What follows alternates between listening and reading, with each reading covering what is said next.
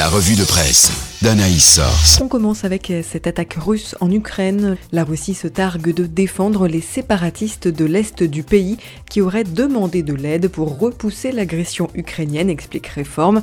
Résultat, le président ukrainien a proclamé la loi martiale dans tout le pays. L'Ukraine a également fermé son espace aérien pour l'aviation civile, détaille la Croix.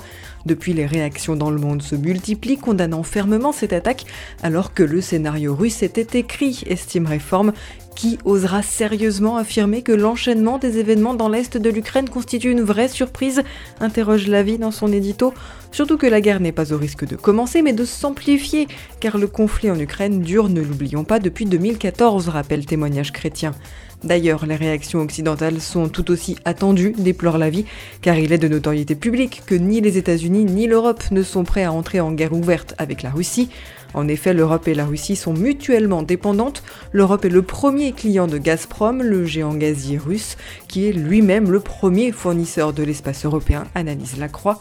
Alors comment gagner une guerre sans la faire, comme le titre à alors que les églises de la région n'ont lancé aucun véritable message de paix, point très formé, le pape François appelle aux jeunes et à la prière pour la paix, titre Info chrétienne. Pendant ce temps-là, en France, le délai pour une IVG a été allongé à 14 semaines. Cette dernière réforme de société, comme la qualifie réforme, est définitive et prétend répondre à un manque de praticiens et à la fermeture progressive de centres IVG. Cette loi autorise aussi les sages-femmes à pratiquer des IVG chirurgicales, alors que leur action se limitait aux IVG médicamenteuses jusqu'à présent, complète famille chrétienne, qui déplore un jour sombre pour tous ceux qui défendent la vie à naître.